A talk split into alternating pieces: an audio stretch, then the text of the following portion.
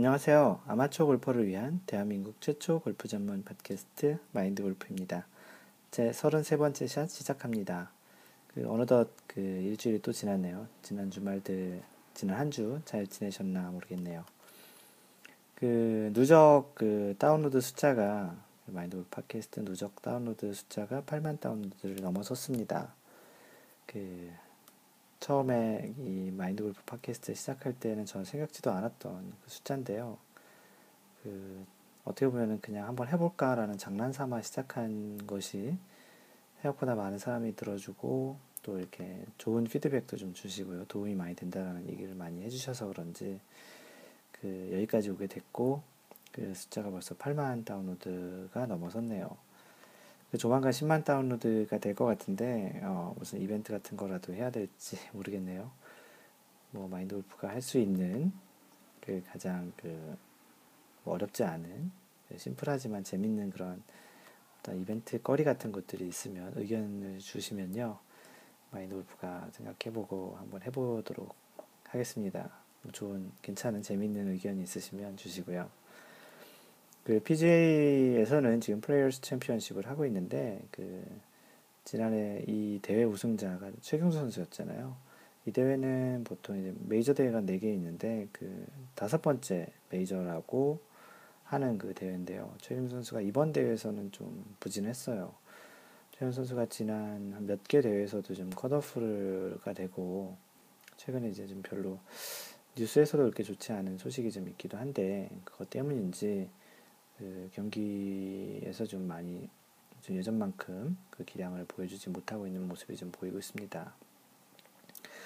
뭐 로리 맥길로이 선수도 뭐 컷오프를 냈는데 나상욱 선수하고 위창수 선수가 좀 선전을 하고 있었고 그 마인드 골프가 지금 녹음하고 있는 이 시점에는 그 플레이어스 챔피언십이 끝났고요. 나상욱 선수가 4라운드 마지막 날 이제 1등으로 출발을 해, 시작을 했는데 그 맷 쿠처 선수 같은 조에 있었던 맷 쿠처 선수가 13언더파로 1등을 했고요. 나상욱 선수는 마지막 날 플러스 4 네 타를 더 치게 돼서 이제 공동 8위로 이제 마감을 했는데요. 그 3라운드 때 나상욱 선수가 좀 이렇게 slow play에 대한 그런 경고를 받았던 그 일이 있었습니다. 실제 뭐 지난해부터 계속 언론하고 그 경기 중계를 하다 보면 나상욱 선수의 그런 slow play에 대해서 얘기를 좀 많이 하는 편이었는데요. 그 경고를 먹어서 그랬는지 몰라도 오늘 라운드에서는 평상시보다는 조금은 좀 덜 pre-shot routine을 좀 더 좀 짧게 가져가려고 하지만 그래도 여전히 좀, 좀 다른 사람들보다는 좀 긴 그 pre-shot routine을 갖게 되면서 slow play를 하는 모습을 좀 보게 됐어요. 어쨌든지 간에 나상욱 선수 입장에서는 평상시 자신이 갖고 있는 그 pre-shot routine에서 벗어난 그런 플레이를 하다 보니까 심리적으로 그렇게 좀 편하지 않았겠죠. 그런 결과로 인해서인지 그 플러스 4, 4개를 더 친 그 경기를 했고, 경기 내내 좀 이렇게 뭔가 좀 불안하고 뭔가 쫓기는 듯한 그런 느낌, 편한 느낌을 주지 못했어요. 그게 이제 경기 결과로 나타난 게 아닌가 싶습니다. 뭐 아마추어들 같은 경우도 이런 pre-shot routine은 좀 짧게 가져가고 좀 심플하게 가져가는 게 실제 경기에도 많이 도움이 될 것이고요. 그래서 그런 pre-shot routine을 좀 이렇게 남들에게 피해가 안 가는 정도의 pre-shot routine을 가져가는 게 좋지 않을까 싶습니다. 나상욱 선수도 마인드 골프 생각에는 이번 기회로 좀 pre-shot routine을 좀 간소하게 가져가고 다른 사람들한테 이런 지적을 받지 않는 그런 형태로 가져가는 게 나중에 우승하고도 좀 뒷말이 나오지 않지 않을까 좀 싶기도 합니다. 그 지난주에 레슨 라운딩을 했는데요. 그 라운 저 레슨을 받으시는 분께서 이제 처음으로 레슨 라운딩에서 깨백을 좀 하셨어요. 그 최근 마인드 골프와 라운딩을 하면서 뭐 깨백 하시는 분도 있고 뭐 life best 라베를 하시는 분도 있고요. 뭐 이글, 싱글 이런 기록을 갱신하는 분들이 좀 많아지고 있는데요. 그 아마도 그 마인드 골프가 이제 골프를 좀 편하고 즐겁고 재밌게 좀 치려고 하다 보니까 같이 치시는 분들이 좀 그런 분위기에서 치다 보니까 좀 더 좋은 결과가 있지 않은가 싶기도 하고 그 어떠한 그 기록에 또는 이런 뭐 이글이나 싱글 같은 경우는 그 트로피 같은 것도 만들잖아요. 보통 패라고 하죠. 싱글패, 이글패 뭐 이런 그런 트로피를 만들 때 거기에 이름이 같이 들어가거나 또는 그 기록을 세우는 순간에 마인드 골프가 같이 있었다라는 것만으로 또 좀 그분의 그 골프 인생에 좀 좋은 사람으로 좋은 골퍼로 남는 게 아닌가 싶어서 그런 측면에서도 좋은 것 같습니다. 그 지난주에는 또 그 제가 4월 달부터 그 캐나다에 있는 뭐 회사에 마인드 골프의 글을 이제 게재하고 있거든요. 그래서 여기 말고도 뭐 마인드 골프 컬럼을 쓰는 곳이 있기도 하고요. 또 어떤 그 온라인 골프 게임 회사에서는 예전에 마인드 골프가 다녔던 회사긴 한데 그 회사에서는 골프 게임 사이트에 마인드 골프의 그 블로그 내용을 그 피드로 받아서 그 골프 글을 쓰기도 하는데요. 이 캐나다에 있는 이 회사의 사보에 실린 거는 제가 실리고 나면 그 하드 카피를 꼭 보내달라고 하거든요. 뭐 그 실린 내용을 좀 확인하는 차원도 있기도 하지만 이렇게 하드 카피로 또 받아서 보면은 좀 느낌이 또 다르잖아요. 마인드 골프가 이렇게 뭐 대단한 사람이 아니라서 책을 썼던 경우가 있던 것도 아니고 어디에 유명하게 글을 썼던 경우도 별로 없어서 이런 사보가 이렇게 있다라는 것 자체가 또 기념 차원에서도 괜찮고 나름 의미가 좀 다른데 그 사보에 대한 내용을 그 페이스북 트위터에 사진을 올렸는데요. 많은 분들이 좀 축하해 주신다고 얘기를 해주셔서 더 기분이 좋네요.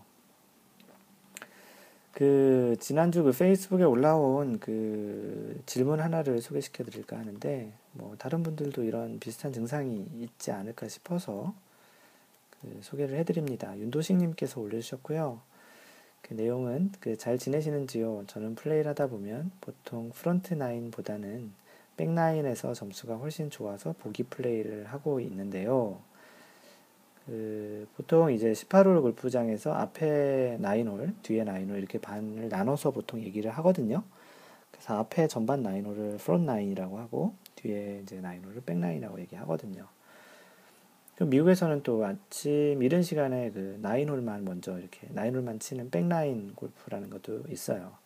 그래서 이제 back nine, front nine이라고 얘기를 하고 이분은 지금 미국에 계시는데 조만간 한국에 들어가실 분인데 아마도 그래서 이제 front nine, back nine이라는 말을 많이 쓰신 것 같습니다.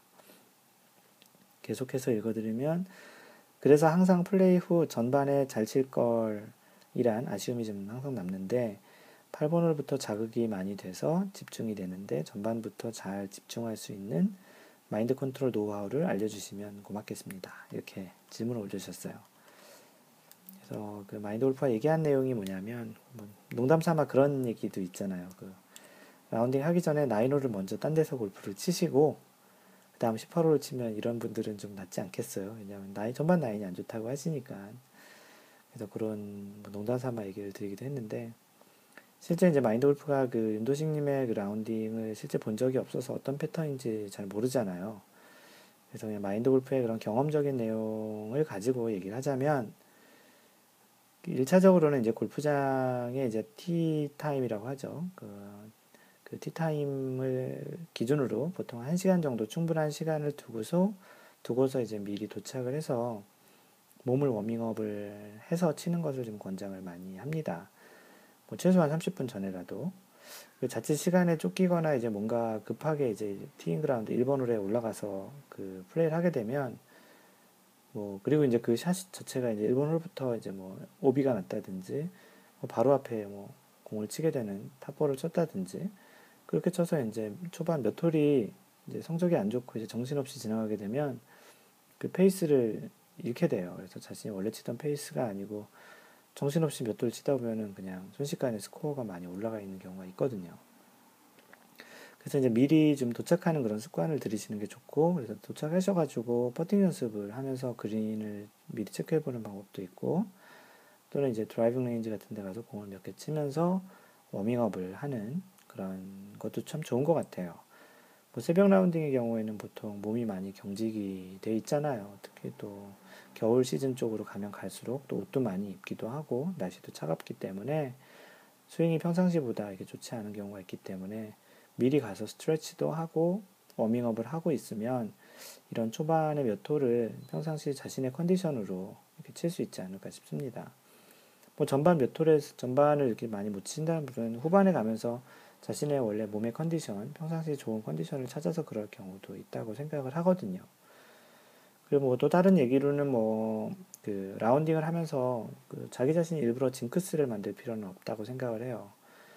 그 front nine이 예를 들어서 만약에 좋지 않다라는 그런 생각을 계속 하다 보면 이게 나름의 징크스를 만들거든요. 아, 나는 원래 front nine이 좋지 않아. 아, 오늘도 잘 맞지 않는 거 아닐까? 이렇게 이제 생각을 하면 그 자체가 이제 징크스가 되거든요. 그래서 오히려 이제 매 홀마다 그 홀에 집중해서 치는 습관을 들이는 게 좋아요. 뭐 말은 쉽지만 이게 처음부터 되진 않지만 그리고 그 평상시 연습을 조금 조금 하다 보면 이게 또 약간 이제 습관이 되면서 자신의 그런 경기를 하는 플레이 패턴이 될 수도 있거든요. 그리고 좋은 흐름 같은 경우는 이제 예를 들어서 뭐 전, 바로 전홀에 뭐 파, 버디 뭐 이런 것들을 했다 그러면 좋은 흐름은 계속 음미해서 아 지난 홀에는 이게 잘 쳤지? 이런 걸 잘 쳤지? 아 요, 요 때는 이런 샷을 쳤는데 잘 쳤지? 그런 샷과 결과를 음미하면서 이어가도록 하는 게 좋겠고 만약에 지난 홀에 뭐 너무 많이 쳐가지고 쿼드러플 보기나 뭐 퀸트플 보기 뭐 소위 얘기하는 양파 뭐 이런 것들을 하게 되면 그런 것들을 좀 많이 생각하지 않고 다음 홀에 아 이번 홀은 어디를 어떻게 공략해야지라는 이런 그 매 홀에 그 샷에 또는 그, 그 홀의 전략을 대해서 좀 더 생각을 하게 되면 지난 홀에 대해서 아 왜 지난 홀에 이렇게 쳤을까? 지난번 홀에 왜 이거를 이렇게 쳐서 뭐 더블을 했을까, 뭐 트리플 했을까, 이제 그런 걸 생각하는 것보다는 훨씬 좋은 습관이라고 생각을 합니다. 그래서 그런 좋은 흐름은 계속 이제 이어가는 형태로 하고 좋지 않은 흐름은 이렇게 좀 끊어가는 형태의 습관을 들으시면 처음에 쉽진 않지만 이게 이제 하다 보면은 이것도 습관인지라 자신이 이제 그렇게 어느덧 생각하지도 않지만 그렇게 하고 있는 자기 자신을 볼 수 있을 거예요. 그래서 그런 습관을 들이는 것도 그런 전체적인 18홀에서 전반 라인, 후반 라인을 계속 잘 칠 수 있는 그런 데 도움이 되지 않을까라는 차원에서 얘기를 드렸습니다. 실제 이 라운딩에서 실제 이런 패턴을 갖고 계신 분 또는 거꾸로 그러신 분도 있어요. 전반 nine이 안 좋고 후반 전반 nine이 좋고 후반 nine이 안 좋으신 분들 그런 분들 같은 경우는 뭐 체력이 떨어져서 그러실 수도 있겠고 아니면 뭐 집중도가 좀 떨어져서 그러실 수도 있으니까 그 비싼 돈 내고 많은 시간을 할애해서 골프장을 가시니까 한홀한홀 소중히 생각하시고 치세요. 뭐 18홀, 뭐 20홀이라고 생각하고 20만 원이라고 생각하면 한 홀에 만 원이잖아요. 적지 않은 돈입니다. 네, 신경 써주셔서 그 즐겁게 그렇다 너무 또 스코어나 샷에 너무 집중하다 보면 다른 사람하고 얘기도 안 하고 그러면 안 되니까 즐겁게 평상시 이제 연습하던 그런 느낌을 많이 살려, 살리셔서 칠 수 있는 그런 습관을 들이시는 게 참 좋을 것 같아요. 그 팟캐스트 그 한국에 올라온 리뷰가 있는데요. 그 올레바이크님 오늘은 이 리뷰하고 이런 질문 그런 것들 얘기하는데 아마도 본론 본문 본론을 얘기하는 것보다 좀 시간이 길 것 같은데요. 그래도 마인드 골프가 이렇게 계속 방송을 하 게 하는 원동력 힘이 되기 때문에 계속 소개를 시켜드립니다. 그리고 이런 질문이나 그 리뷰하는 내용 중에 그 다른 그 자기가 올린 내용이 아니더라도 분명히 이제 도움이 되는 내용이 간혹 있을 거예요. 그래서 그렇기 때문에 이거를 다운로드 받아서 이렇게 skip하고 들으시지 마시고요. 듣다 보면 분명히 본인의 골프에 도움이 될 만한 내용이 있으실 테니까 하나씩 차근차근 들어주시면 좋을 것 같습니다. 그 별명 그 올레바이크님이 올려주셨는데요. 예전에도 제주도에 사신다고 해서 올레라고 해서 아이디를 올레바이크라고 하신 분이신데 제목은 마인드 골프를 들으면서 이동 중입니다. 그 제주는 비가 부슬부슬 내려요. 제주도만 있는 고사리 장마 기간인가 봐요. 그 고사리 장마라는 말이 제주도에 있나 보네요. 처음 들어보는데 그 깨백 후 안정적인 90대의 안착을 기도하면서 마인드 골프님의 부드러운 목소리를 들으면서 잔디밭으로 이동 중입니다. 그 골프장에 가시나 봐요 라운딩 하러. 그 비가 좀 오는데 라운딩 하셨나 보네요. 항상 좋은 방송 감사합니다. 힘 빼고 부드럽게 즐기다 오겠습니다. 이 내용이 4월은 4월, 사실은 그 4월 말에 올라온 건데요. 마인드골프가 예, 챙기지 못해서 조금 늦게 소개를 해드렸고요. 올레바이크님, 그 항상 열심히 들어주셔서 고맙고요. 두 번째로는 그 별명 이제 90대, 이제 진짜 이제 90대 들어오신 분이신가 봐요. 제목은 첫 회부터 잘 듣고 있습니다. 무엇보다 골프 관련 팟캐스트가 있다는 것이 정말 좋습니다. 골프 시작한 지 2년 가까이 되는데 이제야 드라이버 샷이 오비 나는 것에 대한 두려움에서 조금 벗어난 것 같습니다. 그래도 아직도 라운드 중 한두 개 정도는 오비를 낼 때도 있고요. 그쵸? 한두 개 정도 오비가 나야 90대 정도를 치시죠. 거꾸로 얘기하면. 그 기술적인 것은 각종 사이트에서 많이 찾아볼 수 있는데 마인드 골프가 그 외 잡다한 부분을 채워주셔서 정말 만족하고 있습니다. 잡다한 부분. 그렇죠. 마인드 골프는 팟캐스트에서 기술적인 내용은 거의 얘기하지 않습니다. 기술적인 내용은 사실 정답이 없는 것이기 때문에 뭐라고 딱 얘기할 수도 없고 그 얘기하는 게 그 모든 사람에게 맞지 않기 때문에요. 왜냐하면 사람마다 신체 조건과 생각하는 방식, 살아온 방식, 성격 그런 것들이 모두 다르기 때문에 어떠한 기술적인 내용을 자칫 얘기를 잘못하는 것은 또 잘못된 방식을 알려드릴 수도 있기 때문에 기술적인 내용보다는 대체적으로 모든 사람이 공통적으로 적용이 될 수 있는 에티켓이라든지 상식 또는 골프의 주변적인 지식 그리고 마인드 골프가 경험했던 그런 경험적인 것들을 주로 얘기를 해드리고 있어요. 그것을 이제 이제 90대님께서는 잡다한 부분이라고 얘기해 주셨는데 어, 그냥 그 잡다하다라는 게 부정적인 내용은 아니시라고 생각합니다. 그리고 마지막에 이제 왜 프로 대회에서는 카트를 사용하지 않고 캐디들이 무거운 클럽을 들고 다니는지 궁금합니다. 선수들도 왜 걸어만 다니는지요? 뭐 이렇게 했는데요. 이거는 그냥 규정이에요. 선수들은 카트를 탈 수 없다라는 규정이고 18홀 동안 그 걸어서 경기를 해야 된다라는 거고요. 뭐 선수들은 캐디를 둘 수 있기 때문에 뭐 본인이 직접 그 백을 메고 다닐 필요는 없잖아요. 왜냐하면 그 무거운 백을 메고 다니고서 18홀을 걸어 다니면 힘들기도 하지만 어깨에도 무리가 돼서 샷에도 당연히 지장이 있겠죠. 캐디를 둘 수 있기 때문에 이제 캐디가 그 백을 들기도 하고 그래서 그 백을 캐디백이라고 얘기를 하죠. 그래서 이거는 뭐 규정이기 때문에 왜 그러냐고 물어보면은 뭐 특별히 얘기 드릴 건 없고요. 그 골프는 그래서 그 상당히 좀 체력이 좀 많이 필요해요. 선수들 같은 경우는 거의 일주일 내내 골프 라운딩을 해야 되고 시즌 중에는 그걸 거의 걸어서 해야 되기 때문에 굉장히 큰 체력이 필요합니다.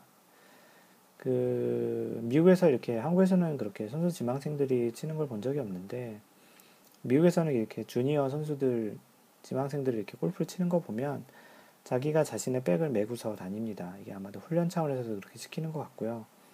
실제 경기에서도 그런 카트를 탈 수 없기 때문에 그렇게 이제 골프를 배우고 골프를 이제 치는 것 같고요. 간혹 그 대회에서 보면은 카트를 타는 경우가 있거든요.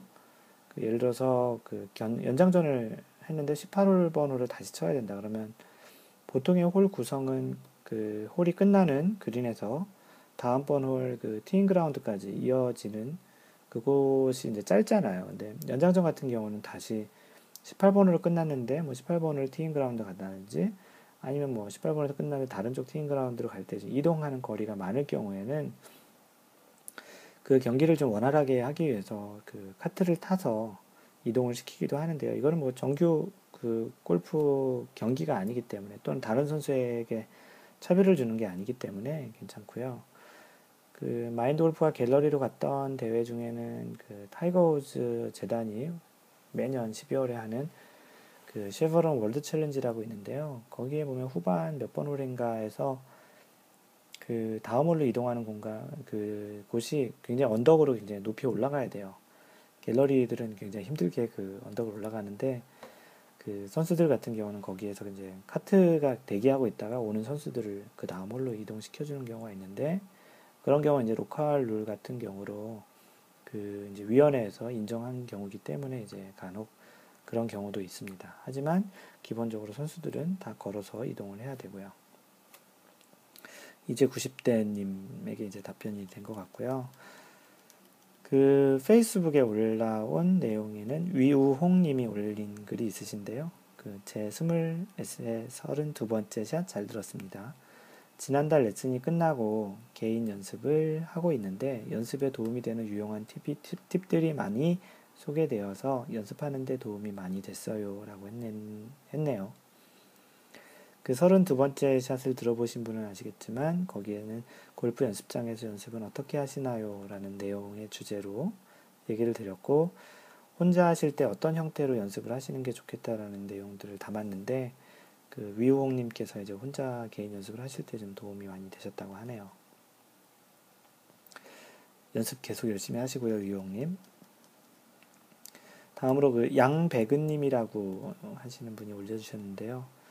그 혹시 iOS에도 iOS라고 하면 그 아이폰의 앱을 얘기하시는 거겠죠. 혹시 iOS에도 안드로이드에 있는 Easy Score라는 그 스코어 관리 tool인가 그 앱인가 봐요. 그런 스코어 카드 관리 앱이 없을까 하고 찾다가 우연히 마인드 골프 팟캐스트를 알게 됐다고 해서 이제 최근 방송까지 다 들으셨다고 합니다. 출퇴근하면서 차에서 듣다 보니 거의 한 달 정도 걸리신 것 같습니다. 그 한 달 정도 들으신 내용을 그 마인드 골프 얼마나 많이 녹음을 했겠어요. 하여간 고맙습니다. 결국 찾던 앱은 못 찾았지만 덕분에 저도 팬으로서 관심사가 하나 더 늘게 되어 오히려 잘 된 것 같습니다. 얼마 전에 올려주신 스코어 카드를 보고 부럽다라는 생각보다는 무섭다라는 생각이 들더라고요. 나는 언제나 마인드 골프님처럼 무서운 스코어 카드를 만들 수 있을까라는 생각을 해보셨다고 합니다. 잔디와 골프에 대한 생각이 많이 드는 계절입니다. 건승하시고 앞으로도 좋은 방송 소식 기대하겠습니다. 그 지난주에 소개했던 그 최근에 라운딩한 그 one over par 73타를 친 스코어 카드를 보신 것 같던데요. 뭐, 뭐 요즘은 뭐 계속 70대를 계속 치고는 있는데 그 골프에 대한 열정하고 그 즐기려는 마음 그리고 이제 열정이 있으시면 연습도 열심히 하시겠죠. 그렇게 하다 보면 뭐 마인드 골프와 같은 스코어 카드를 언젠가는 가질 수 있지 않을까 싶습니다. 뭐 몇 번 얘기 드렸지만 마인드 골프가 전문적으로 그 운동 선수로 골프를 친 게 아니고요. 뭐 많은 사람들 뭐 직장인들처럼 직장 생활을 하다가 골프를 우연히 배우게 됐고 하다 보니 너무 재밌고 좋아하는 운동이 되다 보니까 이렇게 이제 팟캐스트도 하고 블로그도 쓰고 뭐 티칭 프로까지 따게 되고 이제 그런 단계까지 왔는데 분명 이제 마인드 골프가 여기까지 해왔기 때문에 여러분들도 이제 저랑 비슷하게 직장 생활 하시는 분들이 계시다면 충분히 하실 수 있는 그러한 그 샘플 모델이 있지 않을까 싶기도 해서요. 분명히 하시면 됩니다. 진짜 꼭 되고요. 대신 이제 열정을 가지고 즐기세요. 그리고 배려하시고 그러면 이제 분명히 좋은 마인드 골프의 스코어 카드를 가지실 수 있을 겁니다. 그 고맙습니다. 양배근님 그리고 김기재님께서도 글을 올려주셨는데요. 마인드 골프님 안녕하세요. 이제 한국은 11시 25분을 지나서 이제 잠자리에 들 시간입니다. 미국은 아침 7시 25분이겠네요. 예, 한국이 그 시간 정도 되면은 예, 시간이 정확히 맞고요. 그 오늘 32번째 샷에 제 글을 방송해 주셨네요. 참 신기했습니다. 즐거운 하루 되시기 바라면서 저는 꿈나러 갑니다 라고 글을 남겨주셨는데요. 그 김 기자님이 그 32번째 샷, 31번째 샷까지 이제 들으시고서 아마도 이분이 회사 사람이 누군가가 듣고 소개시켜 주셔서 소개시켜 주셔서 마인드로 팟캐스트를 듣게 됐다고 하시는데 이렇게 계속 열심히 참여해 주시고 들어주셔서 더 고맙고요. 그, 뭐, 보잘 것 없는 방송이지만, 그 자기 이름이 또 자기 별명이 이렇게 나온다라는 건 좀 신기한 일이기도 할 것 같아요. 뭐, 마인드 골프도 어딘가에서 그 마인드 골프를 이렇게 언급해 주면은 그런 느낌이 들 것 같은데, 예, 이렇게 이제 글을 남겨주시는 분들이 이제 마인드 골프의 큰 힘이기 때문에 오히려 마인드 골프도 고맙습니다. 그리고 카페 휘둘러 씨라고 아이디를 갖고 계신 분께서 남겨주신 글인데요. 휘둘러 씨는 집에서 하도 골프채를 휘둘른다고 해서 따님이 지어준 별명이라고 합니다. 그 언젠가 그 마인드 골프와 라운딩을 좀 해보고 싶다라는 얘기를 하셨고요. 자주 글을 남기지 못하셔서 티, 티는 안 나지만 팟캐스트는 열심히 잘 듣고 있습니다. 일명 shadow supporter라고 할까요? 아마 그러신 분들이 많을 것 같다고 하시는데요. shadow supporter, 보이지 않는 그러한 지원자라는 표현을 쓰셨는데, 그, 오늘 한, 한 8만 다운로드에 이제 들으시는 분들이 대략 꽤 많은 수천 명이 들으셨을 것 같은데요. 그, 많은 분들 중에 사실 리뷰를 남겨주시는 분들은 좀 적은 수이신 것 같아요. 그래서 아직까지도 리뷰나 어떤 피드백 또는 저 마인드 골프에 대한 응원의 메시지를 남겨주시지 않으신 분들은 그 아이폰에 에피소드 다운로드 받는 부분 있잖아요. 거기 바로 위에 보면은 별 표시 이렇게 있고 리뷰를 이렇게 쓰시는 부분이 있어요. 그걸 터치해 보시면 다른 지금 이렇게 소개해 드리는 그 리뷰들을 보실 수도 있고 어, 본인의 리뷰를 이렇게 남겨주실 수도 있는데요. 그 어떤 뭐 짧은 글이라도 화이팅 한 줄이라도 이렇게 글을 남겨주시면 마인드 골프는 아침에 일어나서 이 리뷰를 보고 다른 사람들 뭐 소셜 네트워크나 카페에 글 남겨주신 거 또는 제 그 이메일 이메일은 소개시켜준 적이 별로 없는데 pro pro pro at mindgolf.net이라는 이메일 통해서 이제 가끔 그 문의를 해주시는 분도 있거든요. 그래서 그런 것들을 보는 게 마인드 골프의 아침에 좀 그런 재밌는 일상 중 일상을 시작하는 즐거운 일 중에 하나고요. 갈수록 이제 글을 많이 남겨주시다 보니까 거기에 할애하는 시간도 갈수록 늘어나고 있습니다. 하지만 그 즐거운 일이고 하고 싶었던 일이었고 여러분들하고 소통하는 게 즐겁기 때문에 전혀 힘들지 않고요. 그렇게 이제 리뷰를 남겨주시면 감사하겠다라는 말을 전해드리고요. 그 현재 그 여러분들은 그 제 33샷을 듣고 있고요. 오늘의 얘기해드릴 내용은 예전에 iTunes에 그 아이디 바이트 윤님께서 질문을 올리신 그 해저드와 lateral 해저드에 대한 구분 그 두 가지의 차이점이 뭔지에 대한 부분에 대해서 얘기를 해드리려고 합니다. 오늘 얘기 드리는 그 내용은 블로그 mindgolf.net mindgolfer.net에 가보시면 골프 상식 섹션이 있고요.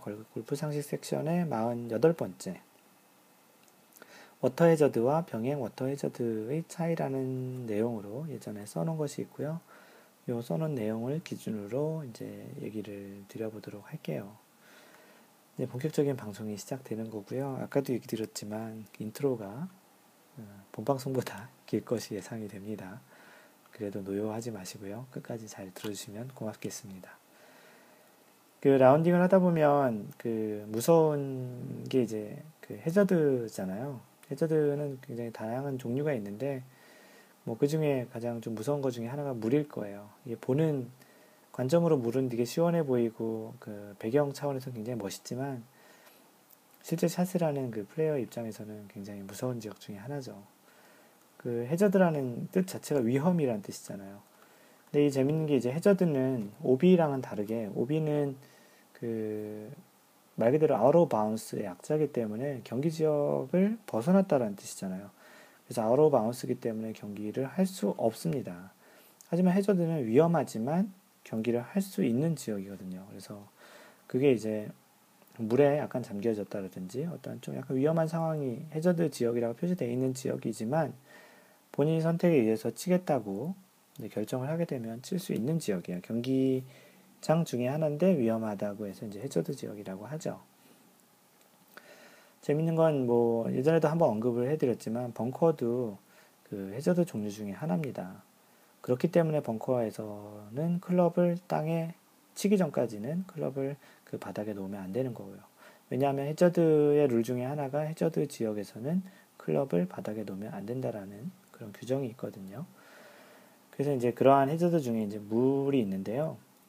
그 샷을 하려는 방향 쪽에 이제 물이 딱 존재하면 아무래도 몸에 굉장히 힘이 많이 들어가죠. 왜냐하면 물에 들어가면 벌타도 먹고 그 비싼 공도 잃어버리기도 하니까 그래서 이제 아무래도 또 힘이 들어가고 또 그 정신적으로 멘탈리 멘탈리 그게 지금 컨트롤이 잘 안 되다 보니까 몸에 힘이 들어가고 마치 그 물에 물귀신이 있는 것처럼 공이 이제 물 쪽으로 잘 날아갑니다. 물에 떨어지는 모습이 멋있긴 해요. 물보라도 딱 일으키기도 하고 어떤 때는 이렇게 마치 돌을 던지는 것처럼 물수제비를 떠서 몇 번 튀기다가 이렇게 들어가는 경우도 있는데 실제 플레이할 때 이렇게 물에 들어가면은 참 허탈하죠. 벌타 먹기도 하고 공도 잃어버리기도 하고 아 그럼 보통 홀에서는 보기로 끝내기도 참 쉽지 않잖아요. 근데 이제 그 워터 해저드 같은 이제 해저드 주변에 가보면 그 보통 이제 해저드를 표시하는 그런 어떤 표시가 있는데 보통 말뚝으로 많이 표시하고요. 어떤 경우는 이렇게 락카 같이 이렇게 페인트로 해서 그 해저드 지역을 표시 선으로 이렇게 표시해 놓은 지역이 있는데 그 해저드 종류 중에 보면은 우리가 그냥 일반 해저드라고 얘기하는 워터 해저드 뭐 이런 것처럼 해저드라고 얘기하는 워터 해저드가 있지만 또는 이제 앞에 병행이라는 말이 붙는 해저드가 있어요. 그래서 과연 이 워터 해저드와 병행 워터 해저드의 차이가 뭘까라는 걸 이제 지금 얘기를 드리고 있고요. 병행이라는 말은 그 영어에서 표현하면 lateral이라는 lateral water hazard라고 해요. 그래서 lateral은 L-A-T-E-R-A-L 그래서 병행 말 그대로 옆으로 옆으로 있다라는 그런 뜻의 해저드고요. 그래서 그 한자로 병행이라고 표현을 하는 것 같아요. 그 가장 큰 첫 번째 차이점 중에 하나가 뭐냐면 그 해저드 지역을 표시하는 색깔이에요. 해저드 지역을 표시하는 색깔은 방금 전에 얘기 드렸듯이 말뚝으로 표시하는 경우도 있고요. 영어로는 stake라고 하는데 S-T-A-K-E stake라고 하기도 하고 이제 또 말뚝이라고도 얘기하죠. 그리고 또는 방금 전에 얘기 드렸듯이 그 바닥에 선으로 지역을 표시해 놓는 경우가 있어요. 페인트 같은 걸로. 근데 이게 가장 큰 차이가 뭐냐면 색깔이 달라요. 그래서 일반적인 워터 해저드, 일반적인 해저드는 그 노란색, 황색 표시로 그 지역을 표시해 놓고요. 그리고 병행 워터 해저드, 병행 해저드는 적색으로 표시를 해 놓습니다. 빨간색이죠. 그래서 이것은 이제 방금 얘기 드렸듯이 말뚝이나 바닥에 경계선을 해주는 경우도 있고, 그 이 해저드는 또 그 해저드 지역이기 때문에 클럽을 땅에 내려놓고 어드레스를 하거나 그, 그, 그럴 수 없고요.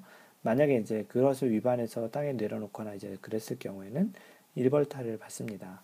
벙커에서와 똑같이 이제 그런 경우가 이제 적용이 되는 거죠. 왜냐하면 이것도 이제 해저드기 때문에.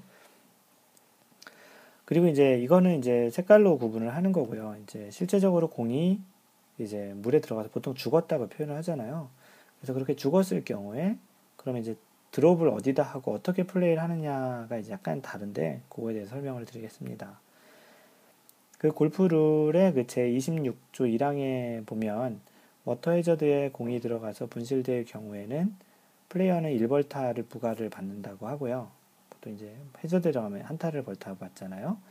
그리고 아래 두 가지 처리 중 하나를 선택할 수 있습니다. 라고 되어 있습니다. 그 두 가지 중에 첫 번째가 뭐냐면 그 원구를 앞서 플레이한 장소에 되도록 가까운 지점에서 다음 스트로크를 한다. 무슨 말이냐면 쉽게 얘기하면 이 골프 룰이 영어나 이렇게 한자가 많아요. 그래서 좀 이해하기가 힘든데 원구 첫 번째 쳤던 공이죠.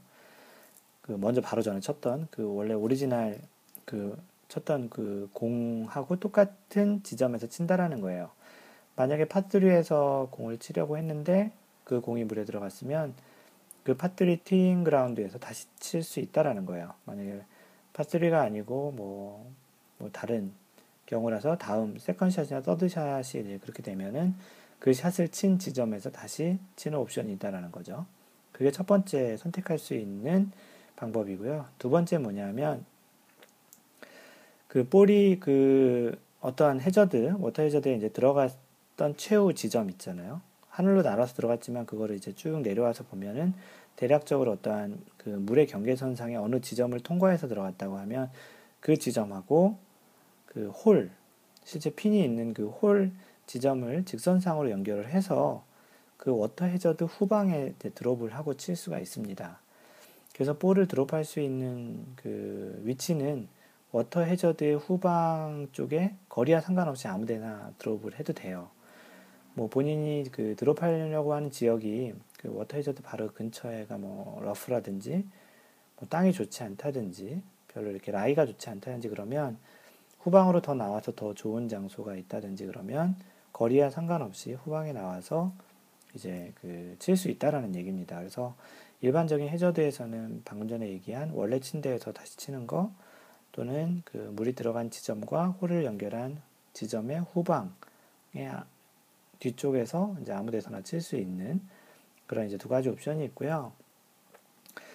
이제 그 병행 해저, 병행 워터 해저드와 이제 차이점을 얘기 드리면 병행 워터 해저드는 이 두 가지 옵션에다가 추가로 이제 할 수 있는 옵션이 두 개가 더 있는 거예요.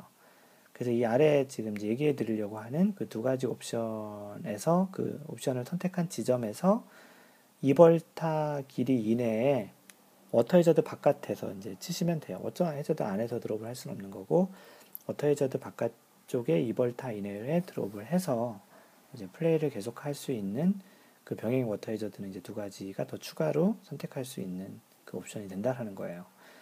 그래서 그 두 가지 중에 하나는 뭐냐면 그 원래 친 그 공이 워터 해저드의 경계를 최후로 넘어간 지점 거기 안에서 그 두 클럽 내에서 이제 드롭을 해서 치는 방법이 하나 더 추가가 될 수 있고요.